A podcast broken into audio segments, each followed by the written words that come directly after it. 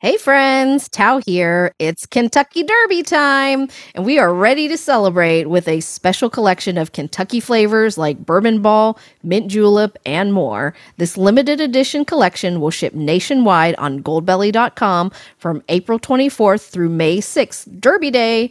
That's gold belly dot com.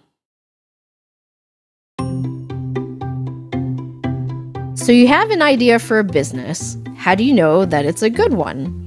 How do you know when to even start or how to even start? As a serial entrepreneur, I've been there many a times myself because I always have ideas and I'm always wanting to do new things.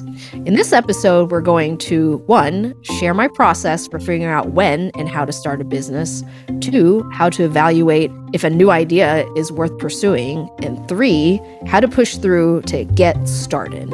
So I'll give you a little bit of a spoiler. There is no good time to get started. And we're going to talk about it. When we were starting Crank and Boom, we had our Thai restaurant. The goal was to have this restaurant and have it be successful and to run it as just a piece of our lives, and started making this ice cream just for fun. And then as more people started to ask us about it, and I feel like we were able to take those questions and those requests and actually turn it into something that, you know, was able to become its own business, which is basically how our whole business has evolved. When you're in the process of starting a new business, there is the, hey, I want to be an entrepreneur. I need to come up with an idea angle. Or there's a, oh my gosh, I need to do this because there's so many people asking for it. I need to do something about it.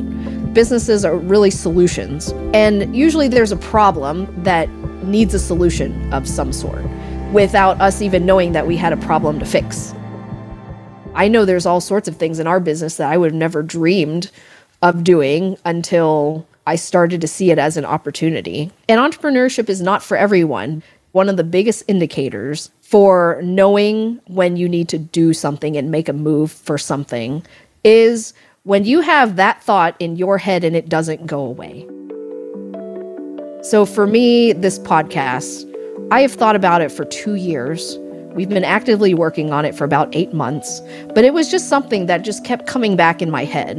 And it was just something that kept pulling on my heart. And it kept showing up in my life. It wasn't something that I could just ignore because I have ideas all the time. And most of them kind of come and go. But this project was something that it just kept gnawing on my heart and I couldn't stop thinking about it. I found myself, when I should have been probably doing other work, looking up stuff online, learning about it, following other podcasts, trying to learn about the back end of it, trying to make connections on who I would be working with to produce this podcast. All those little steps just kept happening in the background. And I feel like when you're thinking about something, if you're thinking to yourself, I just, I really wish I could make a business out of making wreaths, or I love crocheting penguins. Well, I'm sure there's probably a market out there for people who want crocheted penguins. There's probably an audience for that out there in the world. So my big indicator when I want to do something new is, does it just gnaw on your brain until it gets annoying? Do you talk about it to all your friends until they think it's annoying? Are they, can you please stop about the crocheted penguins? Can you please stop talking? You know, because I spent months being like, I think I want to start a podcast. And they're like, oh, okay, that's cute. That's nice. Because I always have ideas. They're like, oh, okay, that's nice. But when it gets to that point where it's annoying for your friends that that's all you're talking about, it's probably time for you to do something about it. We just launched a line of chocolates for Crank and Boom because I love candy. And I've always talked about, well, I think it would be cool to make these beautiful bonbons that we can create for different occasions. And wouldn't it be cool if we could make the flavors based on our ice cream flavors? It felt like a nice connection to what we already do, which is treats and things that make fun memories for people. And, you know, it took us five years from the idea to actually coming to fruition where we actually launched a product this year. And we're hoping to keep evolving that. But it took five years for us to think about it. We talk about it. We think about it. And then at some point, like, let's either like drop it or do something about it. I think one of the best things you can also do if you're thinking into getting in an industry or a certain business is to find someone that does that business. Follow them online. If you find someone you really connect with, send them a message and say, I'm really interested in getting in this industry. Would you mind sharing some details about what that looks like? And honestly, for the most part, most people are very generous with their knowledge and their experience. One of the best pieces of advice my dad gave me on how to connect with other people is ask for advice. Most people are very nice and want to help you in whatever it is you're trying to find out. And if they say no, then they say no, and you can find someone else that is willing to be generous with their time and their knowledge. And we had this kind of informal program, I would say maybe ten-ish years ago when we were starting out as a food tent and a food cart, where folks would come and say, I really want to start a food truck. And I would say, that's great.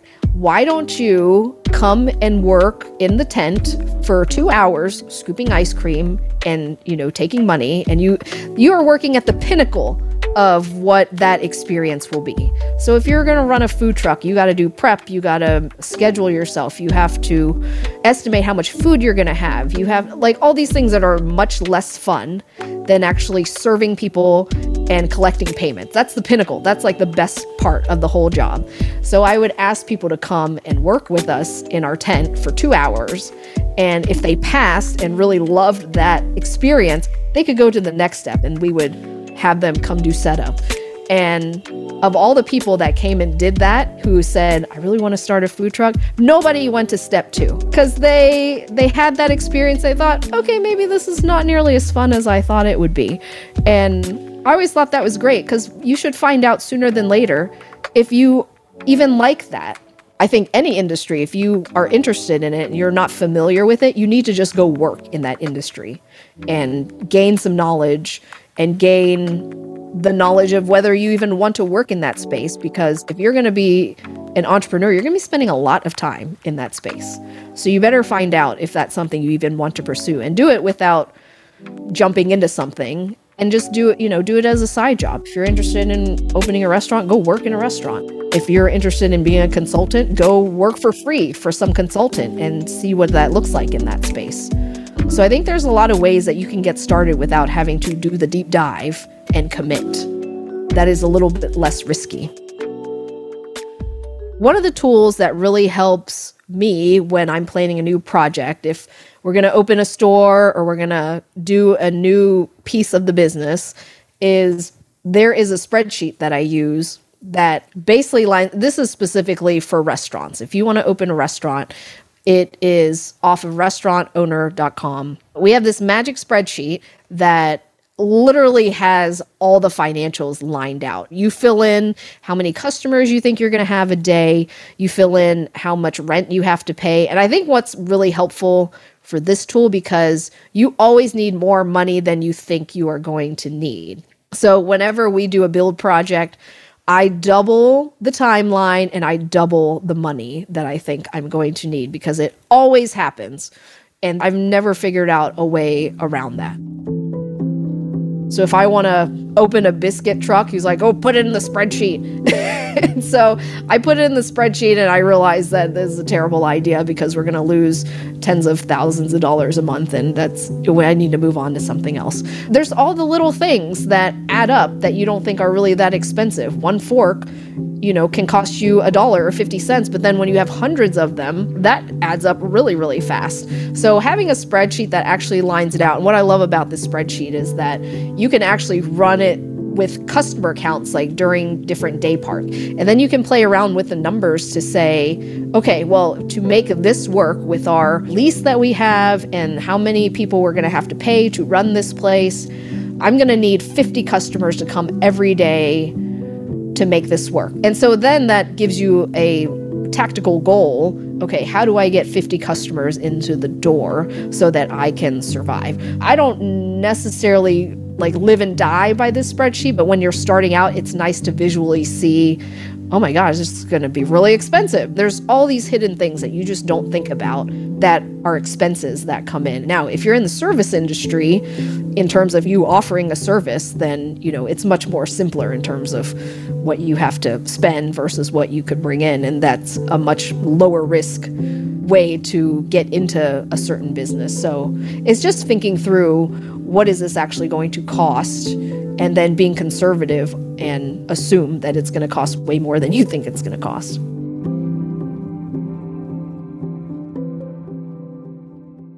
Hey friends, Tao here, popping in to share my excitement about one of my favorite companies in the whole world, Holly Hill and Co. If you are like me and are obsessed with food, especially local food, you will appreciate those special ties that happen around the table. Holly Hill and Co. believes, like I do, that food creates connection and community unlike anything else. That's why they take care to strengthen the ties across the generations between family, the farmer, and the land, all the way to the food that ends up on your table. You can experience exactly what this means at one of Holly Hill's nine unique Central Kentucky restaurants and through their beautiful emails. If you're in Kentucky, be sure to find the nearest location and get ready for an amazing experience with the most fantastic food. Holly Hill's co-founder is none other than my dear friend, James Beard-nominated chef Weta Michael, who's been a force on the Kentucky food scene for over twenty years. Learn more about their incredible food community by visiting holly hill and co dot com, where you'll find stories, recipes, how-tos, and even curated gifts. Again, that's holly hill and co dot com, and let them know that Tao from Crank and Boom sent you. Hey friends, we couldn't be more stoked to have another amazing partner as one of our lead sponsors for the Crank and Boom podcast. I'm talking about none other than our friends at Goldbelly. If you haven't heard of Goldbelly, I am about to change your life because they are America's number one food marketplace and they ship the most famous, most regional, iconic foods from right around the country right to your door. I honestly can't tell you how incredible it's been to work with these folks. We've been partnering with them since two thousand nine. And since then, we have shipped our ice cream to all fifty states and Canada. What a fantastic way for our family business to reach a nationwide audience from our little corner of Kentucky. We're in pretty amazing company too, because they have everything from meal kits from top chefs like Nancy Silverton or Danny Meyer to local regional classics like Maine lobster rolls or Texas brisket. And again, it's all available to ship right to your door. Just talking about this makes me so very hungry. So if you haven't taken advantage of Goldbelly's amazing offers, now's the time. Run over to their website at gold belly dot com and make your foodie dreams come true. That's gold belly dot com. And be sure to add a collection or two of Crank and Boom ice cream to your cart as well. If you're in a space where you are in what I call analysis paralysis, that you're just thinking over and over, like, should I do this? Should I not do this? How do you know when you're ready? For me, I have always felt like the regret of not trying is way worse than any sort of failure that could come from trying. And that's just, that's my personality because I don't like regret and I don't like, I don't like feeling like I gave into fear and that I didn't try something because it was scary. And one process that Mike and I do when we're about to think about something that's a new process or a new project that's going to take some investment and has some risks is we do a, you know, what's the worst that can happen analysis. You really think through, like, what is the worst that can happen? And what is holding you back? Because I think what holds so many people back is that they're afraid to look like a failure, or they're afraid to try something and it not work out the way they want it to. And I just want to encourage you to not let that fear hold you back. Because that's what it is, really. That's what the fear is. You don't want to look like a failure. You don't want to look like you don't know what you're talking about. And one of the things for me that was a huge turning point as an entrepreneur was the second I stopped caring about how I looked to the outside world was the second things changed for me and turned around in a big way. I love talking about what that process looks like because so much of what holds people back is the fear of looking a certain way or presenting a certain way. And if you can let go of that from the beginning, think of what could flood into your life and what could come into your life to help propel you to wherever it is you're wanting to go. So what are three ways to know when it's time to start? One, when that gnawing feeling just doesn't go away, when that's all you can think about. You wake up thinking about this idea. You go to sleep thinking about this idea. You annoy your friends because all you talk about is this idea. Number two, when you have made peace with the worst thing that can happen if you start this thing. We, at certain points of our journey, have put our house as collateral for a bank loan. And if we could not pay on that loan, they were going to take our house away. And that was a really big motivator to not fail at making the bank payments. We made peace with that when we started to invest more money into the ice cream business, and we had to buy expensive machine and expensive equipment. And we thought, well, worst case, if the whole thing goes under, we'll take whatever money we have left and we'll go live on a beach in Thailand because it's really cheap to live there. And that was literally our backup plan. So I think it's a nice exercise for you to think through, what is the worst that can happen? Would you lose money? Are you worried about losing face? If you've made peace, then maybe it's time for you to take that step. Third thing, when you are ready to just look like a complete idiot, because if you are very worried about how you present, how it's gonna look, it's gonna provide so many barriers to where you could go and what you could be. If you are ready to be okay with looking like the idiot in the room, then just, you're ready, just do it. Welcome to entrepreneurship. It's gonna open your life to so many opportunities. And honestly, we're in a space now where people love seeing real people. We don't have to have it all together. I went to this event of women entrepreneurs, and there was a panel of like financial institutions, community bank, uh, other people that help women in business. And they're like, I want you to raise your hand if you like don't have a business plan. I like ra- I was like the only one that raised my hand. I was like, y'all are liars, liars. There's no way that all of you all have a plan. I was like, there's just not. There's just not. It's like, I don't have a plan. And then the host was like, really? I was like, yeah, I just, I just don't. And, you know, I don't have anything formally written. I can guarantee you every business that you've seen out there that, you know, looks from the outside, quote unquote, successful, they have had all the same trials and had other moments where they have looked like idiots. But if you can stop caring about that, then you can take the dive, because you can do this. And it's okay to not have all the answers. And so sometimes, I would say most times, there is no good time. You just have to do it. Thank you so much for listening to the Crank and Boom podcast. I hope you'll join us next week for an all-new episode where we cover the importance of knowing your why and how to name it. Knowing your kernel of truth for your business impacts everything, folks. Trust me on this. In the meantime, you can find show notes for this episode over at crank and boom podcast dot com, where you can stay up to date on all things podcasts and catch up on any episodes you might have missed. If you liked what you heard today, I would love it so much if you would leave us a review. That helps other people find us too, and I would love to hear more about what you'd like us to be talking about on the podcast. Can't wait to meet you here back again soon. Until next time, peace.